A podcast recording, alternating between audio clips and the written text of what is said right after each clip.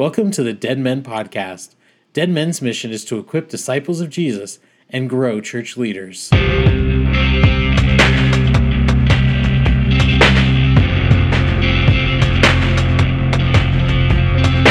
as for you, teach what accords with sound doctrine. Older men are to be sober minded, dignified, self controlled, sound in faith, in love, and in steadfastness. Older women likewise are to be reverent in behavior, not slanderers or slaves to much wine. They're to teach what is good, and so train the young women to love their husbands and children, to be self controlled, pure, working at home, kind, and submissive to their own husbands, that the word of God may not be reviled. Likewise, urge the younger men to be self controlled. Show yourself in all respects to be a model of good works and in your teaching show integrity, dignity, and sound speech that cannot be condemned, so that an opponent may not be put to shame, having nothing evil to say about us. Bond servants are to be submissive to their own masters in everything. They are to be well pleasing, not argumentative, not pilfering, but showing all good faith, so that in everything they may adorn the doctrine of God our Savior. For the grace of God has appeared, bringing salvation for all people, training us to renounce ungodliness and worldly passions, and to live self controlled, upright, and godly lives in the present age, waiting for our blessed hope, the appearing of the glory of our great God and Savior Jesus Christ, who gave himself for us to redeem us from all lawlessness and to purify for himself a people for his own possession, who are zealous for good works. Declare these things, exhort and rebuke with all authority. Let no one disregard you. In, in today's episode, uh, we started out today because with Titus 2, because in today's episode we talk about it a ton. And uh, this is going to be a fun one. We're really excited about this episode. Colin asked some good questions for once, and I didn't cough all over the microphone most of the time. So we're excited about this one. Nate, so today we're going to be talking a little bit about what makes a healthy church. Like, I mean, for me, I mean, this is something that that's pretty pretty near and dear to my heart because I feel like um, I haven't experienced a whole lot of super healthy churches. I mean, I've been a part of a bunch of churches that have had pastors fall due to due to different errors, um, moral failings is a nice way to put it, and then I've been a part of a few churches that have massive church splits and and all sorts of other unhealth. So this is something that's near and dear to my heart to learn a little bit about more what a healthy church is. I mean, what is your what is your experience been like with churches? Do you feel like you've no, been a part of a bunch of healthy ones? I'm I'm with you. I mean, I've I've been a part of of churches that have failed in spectacular fashion. I think we've already talked about it on here before, yeah. on previous episodes. But I, I was at Mars Hill, which is now broken up into a whole bunch of individual churches by campus, more or less. And uh, you know, I Brandon Scalf, who is one of the founders, the founder of Dead Men. Um, he was a part of the journey, which has had its you know health issues with Darrin Patrick stepping down, and you were part of Coral Ridge and um, you know, even my local church here now in Indianapolis is going through some stuff at the moment, and um, and, and then even just seeing that dig up issues for other people in the congregation who've been through things. You know, I've I've some really good friends who, it kind of in the midst of what's been going on at, at the local church that I'm a part of at, at Midtown, um, they they left because it so much reminded them of what they'd gone through in the past, and uh, I, it's I, think that yeah, talking about an unhealthy church is is kind of timely right now, and I'm really looking forward to hearing what Justin has to say about it. Yeah, me too, man. It, it's I think it's the most frustrating thing for me is because I know like there's been so many millennials and people that I've grown up with um, who have left the church, and part of the reason they left the church is they've just been hurt, hurt or burned. And I think the other thing that's difficult for me is that if they haven't left the church, I've seen people who have been hurt and burned in a reformed camp in a reformed church. And so as a reaction they've completely just up and left and gone a completely different direction. One of my good friends uh, he was hurt by uh, a reformed church and so now he's gone to to this complete opposite end of the spectrum uh, very liberal in his Christianity. Yeah. So, so so much so that I'm like, dude, I'm a little worried.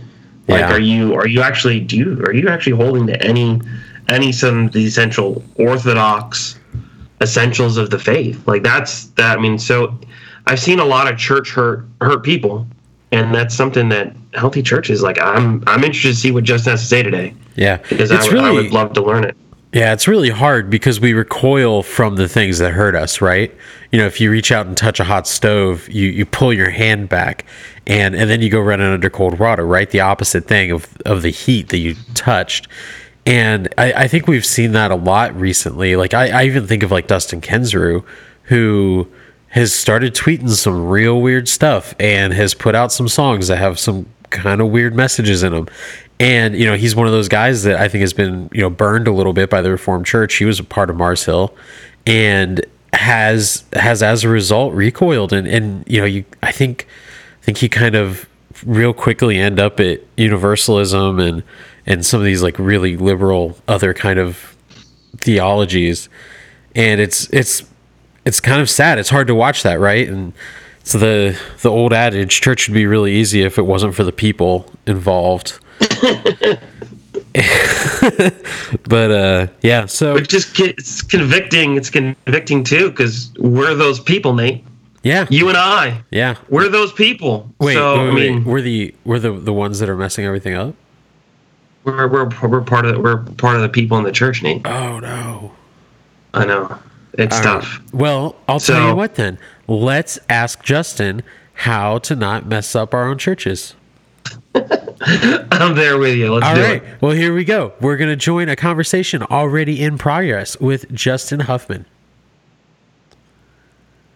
All right, let's do it. No, shut up. We're listening, Colin. And what are you doing today, Justin? well, right now I'm actually it's a Saturday, so uh, just dropped my kids off uh, for tennis uh, lessons and uh, uh, commandeered a little corner of the fitness center and oh, hoping oh, nice. the Wi-Fi holds. How old are your kids? Um, we got I've got four children. Uh, the oldest three are the ones playing tennis. they're age 13, 10, and 10. So you have twins. Well, they're not actually twins. All our kids are adopted, and these oh, two okay, are adopted gotcha. from they're adopted from Vietnam. Uh, they call them virtual twins because they're they're literally two days apart. They grew up in the same orphanage. They've been together since uh, you know two days after birth or something. And um, and so they feel like twins to each other. I mean, they they they do everything together. They're in the same class together, uh, but they're not biologically related. So they yeah they call them virtual twins. Huh, that's cool. And they're ten. Yes. Mm-hmm. Cool. How'd you uh, how'd you come across the decision to adopt? What'd that look like? Yeah, well, um, interestingly, I was working in Memphis, Tennessee at the time, and I was working uh, in the inner city of Memphis, and uh, just felt a real burden as I saw some of the challenges uh, that some of the kids there were facing. I just told my wife, even before we knew we were having trouble having kids, um, that uh, really had a burden for adoption, and um, and so then it turned out we were having trouble having kids, and huh. and um, so uh, just the way that things went, we ended up um, because of you know just the programs that were available at the time and so on. Uh, we ended up adopting from Russia first, our oldest, and then two from Vietnam, and then our youngest is two and a half years old, and she's from Arkansas. So huh, cool, very cool. So, where did you grow up? Are you from the Memphis area? Yeah, mainly. Uh, my my my parents were uh, they traveled a lot, so I was born in Germany. My earliest memories are in Australia, but but I mainly grew up in Memphis. That's the you know where I went to school and that kind of thing. What took you guys overseas? Uh, wanderlust, I think, would be would okay, be the honest. yeah, I think. I mean, I'm not sure exactly what. All, my, my parents were both teachers. Um, my dad was uh, brilliant, and uh, so he went over. They went over to Germany. He he learned German in like uh, three months or something and uh, wow. uh, started teaching there. Uh, he taught science. My mom taught English, which is easier, obviously. Um, uh, and then they went. They then they traveled a lot while they were uh, while their home base was in Germany for three years, and then ended up in Australia, and eventually uh, came back to the states. Huh, cool. So, what was that like? Um, were, I mean, were you raised in a Christian family? I was, yeah. Um, my dad um, actually, this is part of it why we ended up back in the States. My dad actually, for most of my memory, wrestled with uh, some nervous disorder, uh, sort of uh, bipolar, schizophrenia. Um, so I remember visiting him as a, as a young child in the nursing, uh, I mean, in the uh, um, jail and in the uh, mental hospital and things. And so just the, the needs of that necessitated that we moved back to the States and moved to uh, Memphis, where my mom had some family and extended family that could help us. And so my mom worked the whole time I was growing up, and my dad was disabled. And, um, and so, yeah, it was a little bit. Um, a little bit of an unusual situation, but they were both Christian, and uh, and God was gracious to provide. Actually, we were able to go to a Christian school that my uh, my uh, uncle was principal of, and so we got to go mm. there. And uh, so the Lord provided in, in great ways. Um, and then my dad, eventually, after we got married, my dad and mom moved in with us. And then four years after moving in with us, um, about 10 years ago now, uh, he passed away of a heart mm. Attack uh, so, but God was awesome and gracious to him. Um, I mean, it was really beautiful to see how the Lord worked in his life. Uh, he he died um, that morning. It was just three days after Christmas. He was um, he was listening to audio Bible, which he always does. I mean, he went through every single sermon uh, cassette and CD in our church library. He's listening to audio Bible, making my mom a cup of coffee, and then just laid down and passed away. So, mm, wow. that's that's uh, that's that's hard. Um, I'm sorry about that. I, I am curious. Uh, though growing up growing up in a family they're, they're they're christians they're moving around a lot did you get expo- exposed to a lot of different types of churches in in europe and in, in australia and some of the other places that you lived yeah, um, well, so I would, I should, I should say that my both my parents would probably be the first to to they would be definitely be the first to admit that they weren't walking as close to the Lord as they should have been during those times of travel and so on but yes, um, like my earliest minist- my earliest memories were uh, in um, some uh, charismatic churches, and then we ended up on sort of the other extreme, the um, of, of, sort of the Christian circles, which was a very conservative, uh, sort of fundamentalist church, and um, and so yeah, it was it was interesting to to be exposed to to you know such a wide variety of uh, of Christian expression. Okay, cool. So how when you ended up, so you grew up in in a family. I mean, your dad was clearly brilliant. Uh, your mom's smart too, as an as an educator. So you grew up in a, a family where knowledge was knowledge was kind of central, uh, especially with with moving and, and other things like that. Uh, and I know your dad ended up ended up having some struggles, so I can see how that would give you a heart or, or, or soften your heart for people who are, who are going through different trials. Well, how did you feel called to ministry? Yeah, well, I appreciate your asking. Um, well, one, I remember growing up in church. You know, I mean, I grew up in a Christian home, Christian school, and of course, Christian church. And so, in some ways, I was very, you know, I was in a little bubble. Um, and I, I, distinctly remember um, my uncle, who was my pastor, uh, would um, you know point out at, at the as in the middle of a sermon he might point out to the crowd and say you know God may call one of you young men to preach the gospel one day and I would get this sick feeling in my stomach like you know he better not what a cruel thing that would be to do um, I just I was not at all interested in that whatsoever. Um, but uh, but in in co- so so I, I went through a period when I went to college. I went to a large public university and um, for me, familiarity had I, I, was a professing believer in God. I think did uh, preserve me, thankfully, but I definitely went through some struggles and. Um, uh, you know, familiarity had sort of bred, bred some contempt. I was in the Bible Belt, um, and, and but when I went to the to the university, I was kind of like, you know, um, just interested in exploring every single option that was out there. So I really wrestled spiritually throughout uh, all of my college uh, four years. But in my senior year, um, the Lord really started. I mean, He just broken me down over and over again. He really started working on me to to. Um, I'd gone back to sort of all the questions. Is there a God? Yes. Okay, there is a God.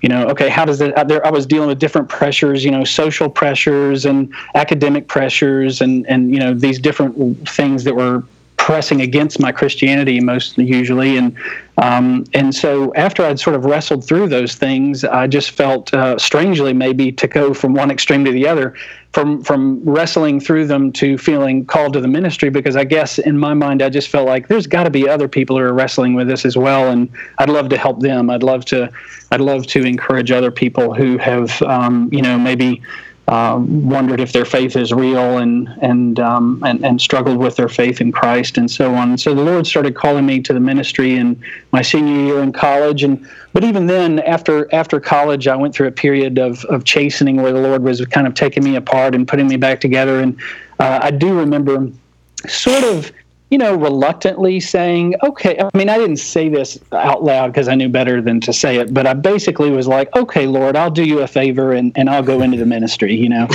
and, um, and, and God just doesn't let you do it on those terms. So, um, so he kept tearing me apart, um, until I definitely remember, distinctly remember, um, just, uh, in my apartment alone, just really uh, weeping and praying to the Lord and saying, you know, Lord, if you would grant me the privilege of ministering to your people, I would love nothing more than to be useful in your service. So, yeah, he has a way of bringing you around to where it is what you want, uh, but it not necessarily what you always wanted. So, so what was kind of the next step from there? Uh, yeah, well, so I had um, I got I got married and got a job uh, soon afterwards, but I was working in um, actually for the federal government, uh, so so not in, not employed in ministry, and so I got I kind of went backwards as far as uh, the direction of ministry is concerned. I I, um, I started doing inner city uh, ministry in Memphis with uh, different national. There was a little sort of small um, area, a few blocks of Memphis, where all the where all the immigrants sort of uh, immediately came, and so it was neat. Every building was almost like a little nation. You'd have a little little China, you know, little uh, Hispanic uh, building, and a, and a, Vietnamese, and so on. My wife, uh, her family is Vietnamese, so I originally started going there to minister to the Vietnamese, thinking the Lord was calling me there. Um, but he, he ended up doing something different, and I ended up ministering mainly among the Hispanic uh, folks there, um, with an eight-year-old boy as my translator. and so, um, you know, the kids are just amazing. He'd been there two years and was able to speak English without an accent, so he was just remarkable. Um, but uh, so I started doing ministry in the inner city. Then people started asking me to fill in pulpits uh, where wherever you know they it was needed in the city and so on. And eventually, a church called me to uh, to ordain me and called me to be uh, their pastor. Um, but even then, I was bivocational in the ministry, and so it wasn't until a little over, I guess now about 17 years ago, um, I was called to full time ministry. And as soon as I was called a full-time ministry, I, I, started. I just quickly began to feel my inadequacy um, in, in, as far as my preparation and everything for this. And so, um, so back then, back uh, you know in the dark ages, um, uh, RTS was actually Reformed Theological Seminary was one of the groundbreaking seminaries when it came to uh, uh theological education. Uh, that was by extension when you couldn't be on campus. And here in Cincinnati, one of the unique things about, uh, even though it's a fairly conservative city in a lot of ways, as far as a good, solid seminary, there's nothing within a two-hour circle. Um, I mean, uh, yeah. the one there in uh, Louisville is great, of Southern Seminary, of course, but it's nowhere near where you can just you know commute back and forth. So, um, so RTS, I ended up going, doing their RTS Global program, which was magnificent. Getting to uh, sit under uh, John Frame and Michael Kruger and other just great minds. Um, and and so I sort of did it backwards though. I ended up doing seminary after I was in the ministry. Huh. So so so you did that all essentially online. I'm sure you I'm sure you had to travel to campus every now and then, but but you did that all remotely. Yeah, that's exactly right. Yeah, huh. through yeah through the through the Canvas, you know, internet. Uh, based uh, uh, uh, distance education. It was it was really actually I have to say about RTS they they they I think a lot of universities sort of just throw that program off um, onto uh, you know whatever uh, lesser professors are willing to mess with it. Yeah. Um, but they actually brought in their their heavy hitters, and uh, so Simon Kistemaker. I don't know if you're familiar with him, but he's written you know mm-hmm. huge, great commentaries. Um, So Simon Kistemaker, John Frame, these guys were actually involved in the global. You know, I mean, these guys were grading papers and stuff. Um, so it was it was really a neat program. It was uh, that one of the things that was so unique about it was that they they invested in it seriously and said, no, we want this to be a quality program, not just a sort of a sideshow to what we're doing. So how did being in ministry before going to seminary shape your time at seminary? Yeah, boy, that's a great question because I, I handled it totally differently than I did college. Um, yeah, in college, I, you know, basically it was just study to get the grade, uh, procrastinate until you absolutely have to study, and then cram it all in. And as long as you pass the test, I succeeded. And as long as I got my degree, I succeeded. And that was really, I mean, that was the goal for me, honestly. Uh, just pass the test and, and get the diploma but uh, but yeah, I'll say doing seminary the way I did, and I'm not necessarily recommending this because it is much more difficult when you've got a family and you you know got other obligations yeah. and things. It's a beautiful thing if you can do it, you know, when you when you're a little more flexible. But um, but I, will say this, yeah, you, you everything you're studying, you already. I mean, you don't have to. It's not like you're wondering how to apply this. It's just like it's it's applied almost as soon as you get it. I mean, yeah. it's just as fast as it's coming in, it's going out. And so it was really a blessing in that regard that you're you're studying to know, you're studying to learn, to increase real knowledge and understanding, not just to uh, you know pass a test. So that makes a huge difference. So then, flipping that the other way, how did seminary impact your ministry? Oh yeah, just marvelously because. Um, you know, I, the way the way I say it is really they. I, don't feel like they were competing with each other at all. Even though, of course, time wise, sometimes I had to dedicate uh, either. You know, I can't can't oh, both visit, yeah. visit somebody in the hospital and study for a test at the same time. But as far as ministry, uh, overall ministry, I've definitely felt like they fed each other. And so, um, so what I was doing in my counseling and preaching and uh, you know elder meetings and so on definitely informed my papers and and the things that I was studying with RTS. But it was also vice versa, where the things I was studying or just uh, you know um, I could immediately see oh this could be so helpful over here and and um, and so for instance doing a, a, a, doing a survey class through Genesis definitely inspired me to do a, a sermon series through Genesis. Yeah. I was like, oh, man, I just love Genesis. I got to preach this. So, um, you know, that kind of thing. Really, it really was a beautiful, uh, mutually beneficial uh, endeavor. I think. Cool. How long did it take you to get through that Genesis series? Do you remember? yeah, yeah, it was two two years. I'm actually so I'm a child of my generation, I think, and that is that I've got on one hand I've got I've got a pretty short attention span. So, uh, but on the other hand, Genesis is just huge. So, um, so I was doing um, uh, a sermon, uh, basically a chat on average a chapter per sermon. So it was like big survey, you know, yeah. I mean, fairly fairly broad brush. But Genesis is so big that it still takes two years to do that.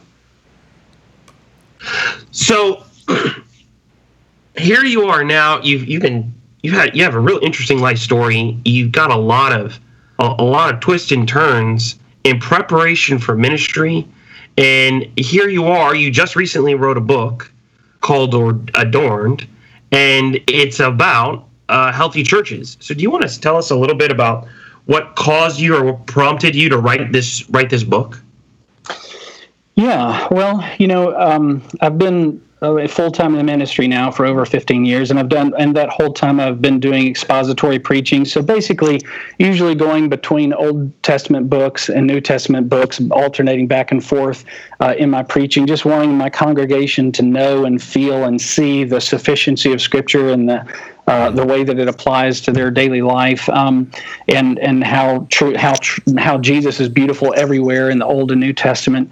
Um, and so uh, Titus Titus two particularly struck me as just this as this uh, conversation about healthy churches is ongoing uh, in our in our Christian circles these days with Nine Marks Ministry and uh, Tim Keller writing his book Central Center Church and, and other other excellent books that are out there. I just felt like uh, you know Titus two is just this wonderful concise encapsulation of Paul's healthy church theology, we might say. Um, he's he's uh, in just you know uh, a few brief verses, basically unpacking. This is what I think uh, is is absolutely the the essentials uh, for a church. So.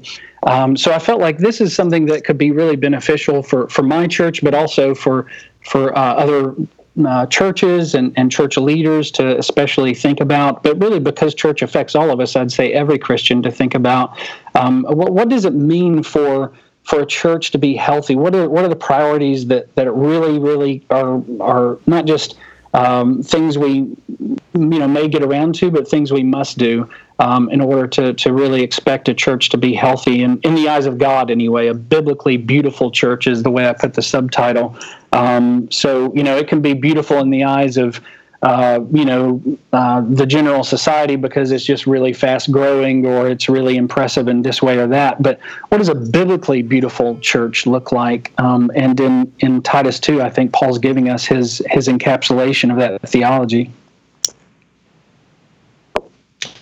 So what's the so I mean that there's the big question then. What is what makes a church beautiful? What is a biblically beautiful church then? What encompasses it? Yeah, well, um, the the illustration that I give in, in, the book, and, and so I'm going to try to refer to it uh, here as well, just in order to, to give a little bit of of uh, background or structure to, to, to my description is I, I picture the the the the healthy church like a flowering plant basically. And so um, if you if you picture a flowering plant the ground that it is in is the person and work of Jesus Christ the div- divine Jesus Christ. The the roots of the plant are the authority of God's word. So this is this is absolutely essential. Um, and then um, and then the way that that healthy, nurturing ground and, and the, the what the roots are pulling from get to the rest of the flower is the instruction. Um, so it might say the stem or bridge uh, for this nourishment is uh, is the instruction. So that may, may come in discipleship and authoritative teaching, um, and then the, the the flowering plant itself is the gospel centered good works. And so uh, Paul is very very adamant about every one of those in Titus 2. Um, there's no there's no um, wiggle room for these particular issues. He says you must must be looking. In fact, he he actually defines the entire Christian life in terms of looking for our the promise coming of our Lord and Savior Jesus Christ. So, uh, so Paul is sees all of the Christian life as basically an expectation of uh, of, of Jesus uh, coming again. I mean, this is this is a, a, a, crucial part of, of us and our what we're doing as as churches. Um, but then, how does how does that what does that look like on the ground today, even though we're looking for Christ to come again? And, and he goes on to say, um, in, in, very practical terms, um, Titus, you be a good model of, of Christian living, and you be sure to tell older men to be discipling younger men and older women to be t- discipling younger women, and even addresses. Um, servants, uh, bond servants, that they need to be um, living in a certain way uh, with their masters. In fact, hoping that masters themselves might be redeemed through the through the, the witness of the gospel. And so there is just this this beautiful interplay of of day to day nuts and bolts on the ground practicality, but also um, this is all empowered by uh, looking to Jesus Christ as our Lord and Savior and uh, submitting to the authority of, of God's Word. So, so yeah, it's it, the the healthy church is is one that is grounded in Christ and His Word and is flourishing um, in in such a way that they are adorned with these the good works that are centered in the gospel. So, what was what was kind of the the, the starting point though the thing that you said like i really feel like i need to study this more and i need to read I, I need to start writing and putting my thoughts on this down well, it really came out of pastoring um, because you're. I, I, think any pastor is asking. I mean, I hope any pastor is asking themselves this question. You know, what does a biblically healthy church look like, and in what ways, you know, does our church my church, um, the churches that I look around that maybe even are looked up to um, you know, in Christian circles as model churches. What what does the Bible say a healthy church looks like, and and so and what what kinds of things do I need to be prioritizing in my ministry? Because as you, I'm sure you guys know, you know the the the the the distractions are endless. You know, I mean, if you you just can't be a specialty in ever in everything, you can't do everything, and so and so just kind of coming down to the question of okay, in order to be a faithful pastor to the, my flock, what does it mean for our church to be healthy, biblically speaking? So when you talk about service, though, because um, I've I've seen this happen with churches, they they they preach the word. They, they they have good solid preaching. They have decent community, but their service is all geared towards serving the church. So uh, your service is setting up and tearing down for the church service. Your service is hosting a community group for other church members. Your service is um, helping out in the nursery uh, your service ends up being all inward facing towards the church. So do you feel like Titus Titus has anything to say say to that? Like where the direction of our service should mostly be pointed or or is it just all service and as long as you're serving it's it's fine? It's interesting you say that. Um, I mean, you ask that because, and you, and the observations you make are accurate. Of course, uh, there's a lot of churches, I think, that are very good uh, when it comes to sort of trying to preserve doctrinal orthodoxy and so on. Um, but at the same time, uh, error when it comes to uh, really concentrating, thinking purposefully, and being intentional of reaching outside their walls to uh, to, to the rest of the world. Um, on the other hand, of course, there are churches that are so interested in in reflecting their culture that they're willing to, you know, give up fundamentals of the gospel, and, and neither of those options are, are given by Paul in Titus two. Um, but yes, to answer your question specifically in relation to evangelism, I mean, Paul is, is interestingly says. I want you to have good works so that those people who are outside the church will see uh, something genuine and real in Christianity. Um, so it's interesting. He the very first motivation that Paul gives for good works is actually unbelievers. Um, it's it's that unbelievers would see uh, the love and service of Christians, and in the love and service of Christians, they would they would just be dumbfounded. Uh, you know, if they if they want to speak against you, they have nothing to say against you, and if they if they are interested or, or inquisitive, then they are won over uh, by your by your good works. And so and so this this um, this vision for a kingdom vision uh, for even the local church is very much present in Titus 2. And, and Paul says, The grace of God has appeared, bringing salvation for all people. And so training us to renounce ungodliness, worldly passions, live self controlled, upright, godly lives in this present age. So that's interesting. Paul actually uh, says, Yes, you live godly individual lives, keeping in mind that God has, uh, the grace of God has appeared, bringing salvation for all people. And so there is a vision for the kingdom, even in individual godly lives.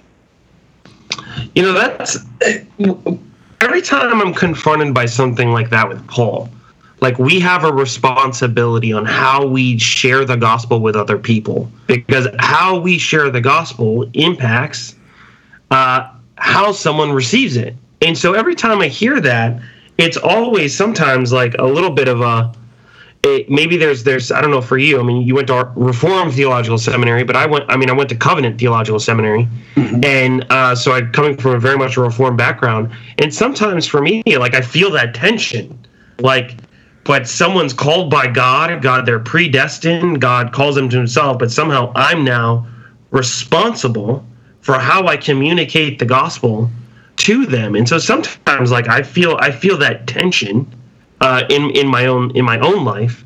And so go after going through this and spending all this time with Paul, uh, seeing seeing that how do you how do you think we can help better help Christians who are reformed uh, think through um, how they share the gospel with other people and how they bear a responsibility in that, even though there's a sovereign God who predestines everything, yet we are still bound and called.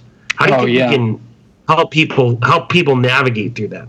Yeah, that's absolutely essential. Um, and, and, I think the interesting thing is, I think it comes almost intuitively in other areas, uh, even of doctrinal kind of areas. And I'll give you an example. Um, any almost any reform circle, but even outside of reform circle, if you if you ask somebody, you know, uh, are your times in God's hands, then they'll say absolutely. You know, God God knows uh, how long He wants me here and what He wants me here for. Um, but then when they when they go out and get in their car and they're driving, they're not going to drive as if uh, it doesn't matter, right? they're going to they're going to they're going to drive uh, as safely as they possibly can, uh, thoughtful of other people around them as they possibly can, in order to make it to their destination. And so, there is this balance between the sovereignty of God and the responsibility that we have. And but I think we interact with it much more intuitively on on daily practical things. When it comes to evan- when it comes to evangelism, all of a sudden we're like, oh no, but God is sovereign and He'll just do whatever He wants. Um, but the fact is, of course, um, just like uh, just it is true that God is sovereign and He has appointed the end from the beginning. But the means by which He uh, has appointed that that end be reached is by uh, the the obedience of his people, and so we are engaged in evangelism and and actually every area of our Christian life. Um, perseverance is another example. Yes, yes, I do believe in the eternal, um, you know, pr- preservation, perseverance of of God's people, but um, I also know that if I don't read my Bible and pray every day, I wander away from Jesus. Um, and so, eh, whether it's my own personal life or sharing the gospel with other people as artfully, as winsomely as I possibly can, uh, we have to recognize that yes, God is sovereign, but God has appointed means, and that means include, includes my very best efforts to serve Him in every way I can. And you you mentioned Paul. Paul is the is the perfect person for this. No one is stronger on on sovereignty of God than Paul, but also no one is stronger on the responsibility of the individual than Paul. Paul says, "I would give I would give my very soul." Um, if if one of my uh, loved ones and one of my family members could come to to know the Lord, he said, I you know I I um, I I do anything within my power in order to be a Jew to the Jew, a Gentile to the Gentile, whatever I can do, whatever I can be, in order, of course, within the parameters of his own orthodoxy and and of course the parameters of the sovereignty of God, but doing everything within his power to um, to pursue the, the will of God as it is revealed in His Word. So what, what, what's one of the biggest obstacles that you're you're seeing in, in the landscape now of just churches living out this Titus two model on how we're supposed to live and how the church is supposed to function? What do you what do you think is some of the biggest obstacles you've seen?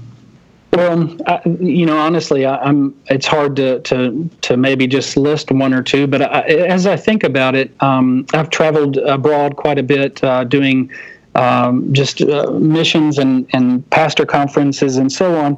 And I'll say this it does seem to me that, for instance, if the churches in southern India uh, to them, they there's just this re, there's this reality is if we don't do evangelism, if we don't share the gospel with our neighbors, there's not going to be Christians here next generation. Uh, there's just a recognition of that, and and in other words, the the responsibility is so obvious to them um, that they they just it, it's not like they have you have to convince them. Oh no, you got to do evangelism, even though God is sovereign. They're just out there doing it.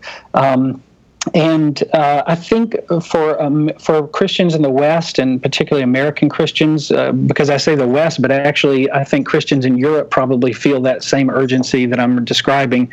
But in America, and particularly in the Bible Belt, I think there is still this illusion that we have that we think uh, somebody, you know, somehow the church is going to continue, and and the next generation is still going to be here with the gospel, you know, really no matter what we do. And so, um, and so there's there's the the luxury that constantly, you know, tempt to distract anybody, uh, distract Christians as well, and um, you know the comfortableness of our of our surroundings and so on. But there's just not an urgency because we don't think if I don't if if I am not faithful in my in my role in my place in my in this generation, um, then the next generation may not know Jesus. Um, then you know it just changes everything. And I will say, I think most most Christians I know anyway do sense that in relation to their own family, perhaps. So they're very intentional sharing the gospel with their own kids. Um, but but they don't feel that same obligation or urgency. Oftentimes, I'll, I'll say we. I'm not trying to to speak just about everybody else's failings. I, I, this is something that I'm part of myself, but I think we don't we don't feel as urgent as we as we ought to on a daily basis about sharing the gospel outside of our home and our church and those circles that we're comfortable with. Absolutely fair point. I mean, I, I see that through all sorts of different areas in the church, though. I mean, there's i mean I, I'm, in, I'm in a region right now where they're incredibly intentional about trying to church plant all over the place but you end up looking around and unless you have the skills that they feel are necessary to church plant they don't want to train you hmm. so for me it's the weirdest thing i'm i'm looking around i'm like where are you going to get this army of church planters if you're not going to teach the guys the skills they need to go out and church plant. How are you going to develop this army? Like, are you going to go and just ship them off from all other parts of the country? Like, it. So for me, I think the church at, at, as large.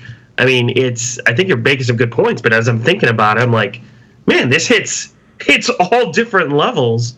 Yeah. And the irony is that we as evangelicals uh, have forgotten how to evangelize. Yeah. the central thing on why we are a group, uh, we don't know how to do well anymore. So, and it hasn't taken us that long to lose it. So, I mean, it's just for me. I mean, you're you're saying some, you're spitting some fire right now, buddy. well, you, you know, back to Titus two, it is interesting. I mean, here here Paul doesn't say to Titus you know, survey the area and grab the most gifted men and, and, do amazing things with them. He says, hey, don't forget to tell the older men to teach younger men the basic yeah. stuff, you know and don't forget to tell the younger women to teach the uh, the older women to teach the younger women you know the basic stuff of Christianity and and and uh, and Chrysostom and Augustine actually are both talk about how striking it is in their age um, for for for Paul to even address servants and to say uh, you know they're like these these are people that everybody else in society is totally ignoring and doesn't even think about and Paul is actually uh, you know, recruiting them for his army, you know, um, and so there is this this this uh, uh obviously practical dynamic where where um, I think maybe because we are so global these days and we do have a lot of resources, at least in the West still uh, to this point, we think, no, we'll just fly this guy in from, from you know, this other state in order to, to, to do this. But, but of course, Paul is writing to Titus and says, use what you've got. Use the guys that are in your church. Use the older men, the younger, uh, you know, the younger women. Uh, use the bond servants, and, and every one of you um, be faithful in your particular place of service. And, and that's the let's not ever forget these are the churches that turned the world upside down. I mean, these are the churches that did the amazing thing of of bringing Christianity from the first generation to our generation. Yeah. And so this is not this is not uh, you know this is it's not like you have to have you know uh, the professional uh, guys come in with all the consultants and, and get this done. Paul's talking to, to Titus and says, "Hey, you've got what you need right at your fingertips." So how does this play out for you in in your in your role at your local church? Well, I tell you, uh, several uh, just uh, writing this book and, and and really thinking and praying through Titus two, particularly. Um, I'll just say areas that that I was impressed and or convicted by myself because like i said i'm, I'm not i'm not an expert on these things either I, I certainly you know i certainly have areas to grow um, but I was I was really impressed with um, first of all just the absolute necessity of of recognizing the authority of God's word. In fact, the whole the whole Titus 2 is actually bookended by this instruction. The very first instruction, the very first verse of Titus 2 says, Teach what accords with sound doctrine. Yeah. And then the very last verse, uh, he says, Declare these things, exhort and rebuke with all authority, let no one disregard you. So the, he's saying there is no person inside your church or outside your church who does not need to know these things, who does not need to, um, to see and understand the authority of God's word and God's revelation over their, the relevance of it to their lives, but also the authority of it over their lives. And so I, I tend to, um, to, to think in terms of, you know, uh, probably be I don't know, intimidated, you know, as a pastor, uh, thinking, you know, well, I mean, I, who am I that they would listen to me? And I'm not this, uh, you know, it's not like I've got all the answers. Uh, but but that's not what Paul says to Titus. Titus, you're so gifted, everybody ought to listen to you. Paul says, Titus, you've got the word of God, and the word of God is the authority, and and you therefore have the obligation to declare these things and not let anyone disregard you. Um, and so I think that's one of the areas that, that really has struck me is that, that we go as pastors, preachers, evangelists, uh, missionaries in the authority of God's word alone. That's the only authority we have. But when we have that authority, we we we have everything we need. Um, but but then also just the other side of this um, that that the, you really don't. If you picture the healthy church as a flowering plant, uh, Paul used the word adorned with good works um, if you're not intentional about the, the these good works that that uh, that are winsome to unbelievers and and honoring to God and loving toward others, if you're not intentional about that, you're basically like you can have all the doctrinal orthodoxy in the world, but you're like a flower without a flower. I mean, it's, it's there's nothing pretty about that. Uh, you know, imagine a, uh, you know, I used to mow yards when I was a when I was a kid for extra money, and uh, you know, you you uh, mow over the dandelions, and uh, you, they still got the roots, they've got the stem, but yeah. there's no dandelion. You know, uh, there's nothing adorning what's what is being grown, and so. so Paul says that's just as necessary. Um, that's an, an essential part of this, and so I'd say those are the two areas that have really been really been uh, impressive to me as I've thought through Titus 2. And, and also just trying to think through the lines between those two things. So, in other words, every good work I'm involved in should be able to be traced back down to the root of God's authority. Um, but also, every every truth that I see in God's authoritative word should be I should be able to trace some fruit that is coming out of that truth in my life and in the life of our church. And so, I think there there ought to be a, a an inseparable connection that we're constantly uh, keeping in our minds that that every every good work every adornment needs to be nourished by the, the roots of God's word, but every everything that is rooted in God's word, if we're if it's real, will uh, be adorned with beautiful works that come out of it. You can't just be meditating on these things in your dark study and and not be changed by it in any way that changes the world around you. So, was there anything that you stopped doing once you started thinking like this? Once you started studying Titus two and have written the book and all that? anything I stopped doing? Yeah.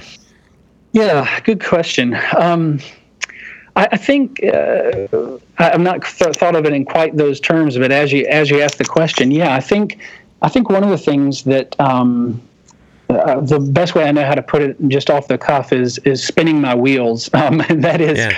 in other words, uh, you know, just sort of uh, kind of the the what I mentioned before, the endless distraction that you can have as a pastor. Like you yeah. can just constant, you can guilt yourself no end that you're not doing this, you're not doing this, and when you start trying to do you know A, then you leave off B. You try to do B, you leave off A, and then C pops up, and and you just you can end up spinning your wheels constantly. And and what was helpful for me uh, is is just to say, okay, these are my priorities. This is what I'm about as a pastor. This is what we're about as a church. Anything that fits into this paradigm, we're doing. Anything that doesn't fit into this, you know, let's get rid of. Let's let's uh, let's dump the the extra luggage and and go. You know. Yeah. Huh. Cool. Is there anything you started doing more than? Well, you know, uh, it's a good question. I would say one thing is that I have uh, been digging into God's Word with greater confidence. Uh, um, I'm not saying that I don't still wrestle, of course, with it, but it has given me greater confidence in, in the authority and sufficiency of Scripture. Just to see Paul write Titus, and his basic solution is preach the word, man. you know, yeah. I mean, uh, that is just so encouraging to me. It's so encouraging to know, you know, um, yes, I do need, uh, I do need to still learn, and I still need to grow, and and even right now, I'm pursuing uh, a doctorate with uh, Midwestern Theological Seminary. I think that's helpful, but the reason that I think it's helpful is not just in order to have another, you know, plate that I'm spinning or another ball that I'm juggling, but it all is is coming toward this effort toward this goal that um, that I, I want to be preaching the Word of God, and and from that preaching needs to be coming fruit, uh, adorning good works in my life and in my church. I mean, that's it. That's you know another way of another way of summing this all up is what Jesus's beautiful, uh, marvelously concise Great Commission, right? And that is go and make disciples and then teach them everything that I've taught you. you know, and um, and that's that's uh, this beautiful summary of the of the church's mission. Uh, we we are going in the authority of the ascended Jesus, and we are making disciples. And then those disciples we make, we are we're continuing to teach and grow and disciple to the best of our ability. But we can't leave either of those things off. It's just this this beautifully balanced uh, commission that Jesus gives His church. So what? So one of the one of the big issues that we're having today is we do have we do have to fight like of of is the church is the church what should the church be concerned with should the church be concerned with with preaching the word in truth or should we be most concerned with uh, being an agent of social change in in our communities in our country in our world so how does this help inform basically what the, the, the big debate or, or, the big struggle going on in a, in a lot of churches, especially a lot of reform circles, on the social gospel versus versus traditional orthodoxy. Like, are they are they opposed? Is does it are they are they something that that can't be worked out or or or what? Yeah, I think uh, when you when you say traditional orthodoxy versus social justice, I think that is, um, and, and, I recognize you're you're reflecting the the debate as it is represented in Christian mm-hmm. circles today. But I think that that is really the um, the the crux of the issue is that those things should not be versus one another. Uh, I think yeah. we shouldn't think of them in that way. Um, that uh, yes, you you that Orthodox Christian Christianity has always had this amazing impact on the communities and and on the even governments that that are uh, that are are have the Christians within them. Uh, so you see the world being turned upside down by Christians who are doing this very thing. I remember being struck by Tertullian, who was himself um, who himself was against Christianity, uh, eventually became one of the great apologists for Christianity. And he said what really caught his attention was that in, in tremendous times of plague, when he said the non Christians were actually throwing their own family members out on the street just in case they might have the plague to keep them from getting it uh, themselves, he said Christians were taking strangers into their house to take care of them. And he said he never seen anything like it. And that's that's what converted him to to Christianity. And so I don't think you can say, you know, Christians we need to be uh, holding to Orthodox truth and sharing Orthodox truth. But I don't think you can even think of doing that in a way that isn't absolutely revelatory for an unbelieving world, that isn't excellent, uh, that isn't transformative in in the social sphere around us. And so, um, and so, yes, I think um, I think Jonathan Leeman puts it very well, just at the very basic uh, level, just reflecting to the world around us that every human being is created in the image of God in whatever issue we're talking about, whether it's social justice, whether it's immigration, whether it is uh, pro life abortion issues, just this powerful message that we have as Christians because of the the Bible uh, description of humans um, that every human is created in the image of God, that we treasure, we honor every human being. And of course, reflecting that also in the way that we even converse with human beings who disagree with us, and especially converse with other Christians who disagree with us. So, as a pastor of a of a local body, what balance do you look for in doing those types of things between between programs, between like the church doing something and and training up people in your church to go and do those things themselves? Well, you know, I mean, honestly, this is going to come from 15 plus years of pastoring. Uh, every church just can't do everything. Um, you you can't be you know active in uh, helping uh, the uh, single women with crisis crisis pregnancies down at the you know at the local um, uh, uh, ministry, and you know fighting social justice wars, and also reaching out to to you know the the drug those who are you know have drug abuse in, in your community, and I mean no church can do everything. Um, so I think what the best counsel that I could give in this regard would be to one, be supportive and encouraging and prayerful about all the areas of possible Christian ministry that are out there. So, yes, you're excited about the person who's involved in politics, even if you aren't involved in po- politics. You're excited about the person who's ministering uh, to the homeless, even if you can't minister to the homeless. Um, so, you're supportive and you're prayerful for the whole kingdom wide effort, but then you are perhaps uh, prayerfully pursuing as a local church, depending on your size and your resources, of course, on on the on the limited i'm not i'm not going to say just one or two but at least limited number of things you can actually engage and involve in effectively. I mean you can't do everything effectively. And so i would say what are the burdens that are on the hearts of the people in your congregation? What are the areas where uh, where you can um, where you can make a difference where maybe god has even opened up a door an opportunity for ministry? I know at our church for instance um, is a wonderful ministry uh, that hosts international students as they come to the university here. Um, and so these um, the particular group is ministering to to uh, Chinese and Indian mainly, but but our our our uh, section of the of the ministry was to Chinese students, and so Chinese students were coming in and uh, coming into the university. They've never been in the states before, and we get the opportunity to pick them up at the airport, show them around town, help them get their student ID, you know, uh, offer hospitality in our home for a week or so while they get their feet on the ground, help them find an apartment, and then get them connected with a Bible study. And what we found over and over again is God, one, God is just doing amazing things in China right now. I mean, it's just yeah. amazing. We actually have found that it's it's actually surprising to us if a Chinese student doesn't get converted. I mean, uh, that's how remarkable the the um, the the interest is uh, on the part of the Chinese students. Some of them have even come over here saying, "I came over here for two things: to study and find out about Jesus."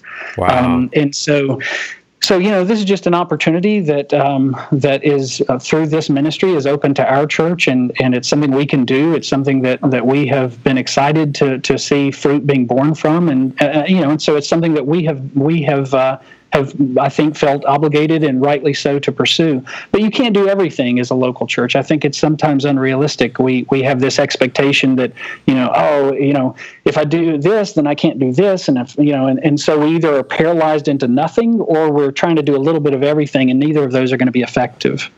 So, like last night, I was I was just hanging out with uh, Josh Gonzalez, who we recently had on the podcast, and he's I, I, think his church is a good example. It's a it's a really young church. There's only like I think it's like 40 people that show up on any given week. I think they're about two years old, and how I, I guess how would you see in a church like that, a younger church plant, how would you see that particular passion like kind of forming or like that that like how does that come to be and and maybe even in, in your example like how did you guys come to be a body that houses these international students yeah well, I mean, I think I think it, it's it's appropriate to, I mean, be real, um, and especially if you've got young. When you say young as a church, are you saying the members are young as well? In other words, it's mainly you know sort of millennials and that kind of thing, or are you saying it's just young as a body? Both.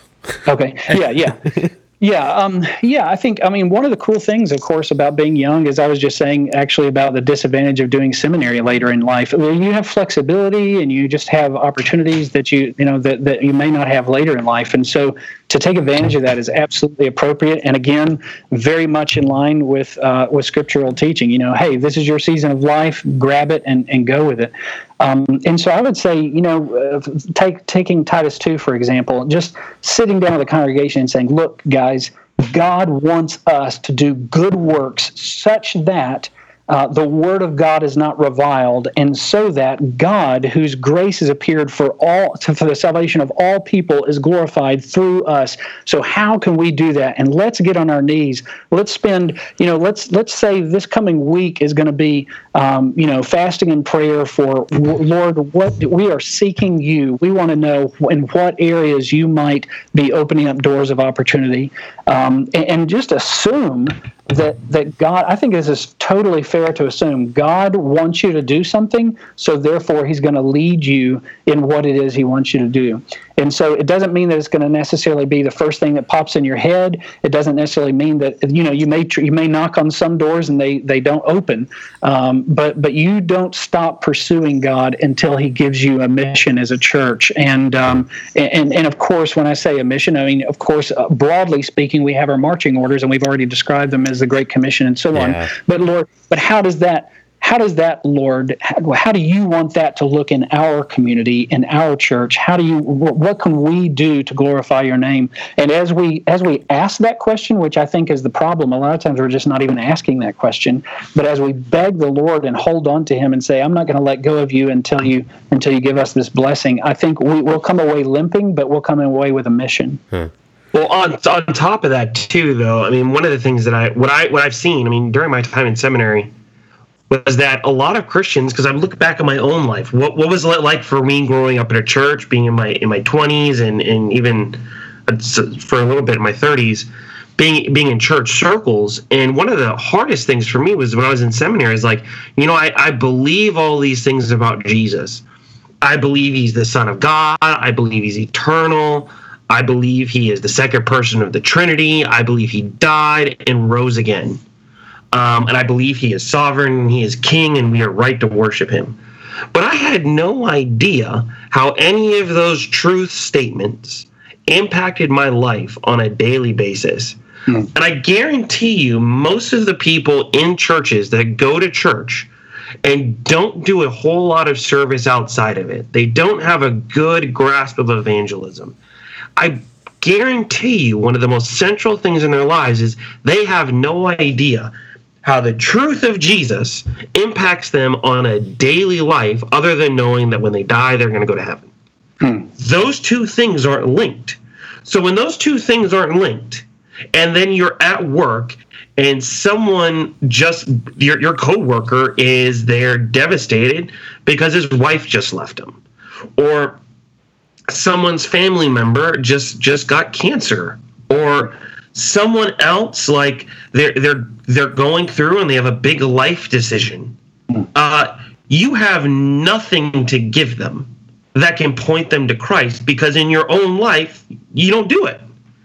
And so i think what we need partly if, if we as evangelicals want to learn how to evangelize again one of the things we're going to need to end up doing is discipling our people in such a way that the reality of the person of Jesus impacts how they live on a daily life. And one of the things you said a little while ago, Justin, was true, and you didn't use these words, but this is this is what you were doing. The indicatives inform the imperatives. Who Jesus is, what Jesus did, informs who we are and what we are to do. And I think we as churches and, and, and pastors and, and ministry leaders and just deeply committed Christians, we need to one be figuring out how does Jesus impact us on a daily life, and two, how can we teach other Christians how to do it? Hmm. Because once you find a way to start teaching other Christians how to do it, you can then watch them because then they start to notice you know, this is what we can do here. We can do this here. We don't have to sit and wait for the church to come up with a great idea. Mm-hmm. They can intuitively start doing it in their own lives. And I mean, the, the people of the church go go everywhere. People of the church are, are, are all over the place. Yeah.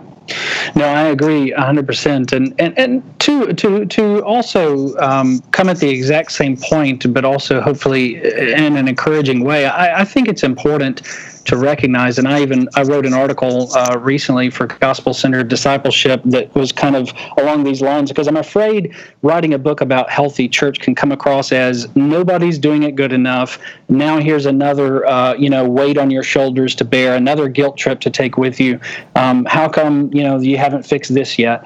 Um, and one of the things that I think I, I do want to say is God uses unhealthy Christians and unhealthy churches every day, or else He couldn't use anybody. Absolutely. I mean, you know, yeah. we, we we are we are all unhealthy Christians. Just just let's just admit it. God uses people with a doctrinal error, or else or else there wouldn't be anybody to use. Um, and God uses people who don't have a perfect balance of their doctrine and practice, or else there wouldn't be anybody to use. And God uses churches that are like that as well. And so I just I want to I would want to encourage, just like we were basically saying, you know, hey, Paul didn't write to Titus and say, you know, find the the the cream of the cream of the crop and and get those guys and and really turn the world upside down. He's like, you know, don't forget the old people. Um, don't forget, you know, the, the bond servants. Um, uh, the God is in the business of using weak people um, not, you know, you don't have to get a theological degree before you can share the gospel with someone effectively. Um, you don't have to be uh, doing everything perfectly before you can be healthy as a church. You don't have to be, um, you don't have to be perfect, of course, uh, because God doesn't. God, God is using imperfect churches in every generation. So it was striking to me to actually think about this. For instance, do you think that Titus actually perfectly did everything that Paul told him in Titus two to do? Do? No, yeah, right? Of course he yeah. because Titus was just like you and me. He was a failing pastor who tried and failed. Um, and so it's helpful. It's actually helpful for me. It's encouraging. I mean, I know that's kind of a weird way of getting to encouragement, but to me, it is very encouraging to recognize you know, Titus didn't even do these. Titus didn't do Titus two perfectly, um, and so and so. Yeah, we want to we want to stir our hearts up, and we don't want to be satisfied with the status quo, and we don't want to be um, thinking that just because we grew up Christian, then therefore you know we know what it is to be a good Christian. Um, but but on the other hand, we, we don't we don't have to wait to be perfect before God can use us. God is using imperfect Christians and imperfect uh, churches every day, or else he wouldn't have anybody to use. Absolutely. Well, we got to get wrapping up here. What uh, wh- what's the book called? Where can we find it?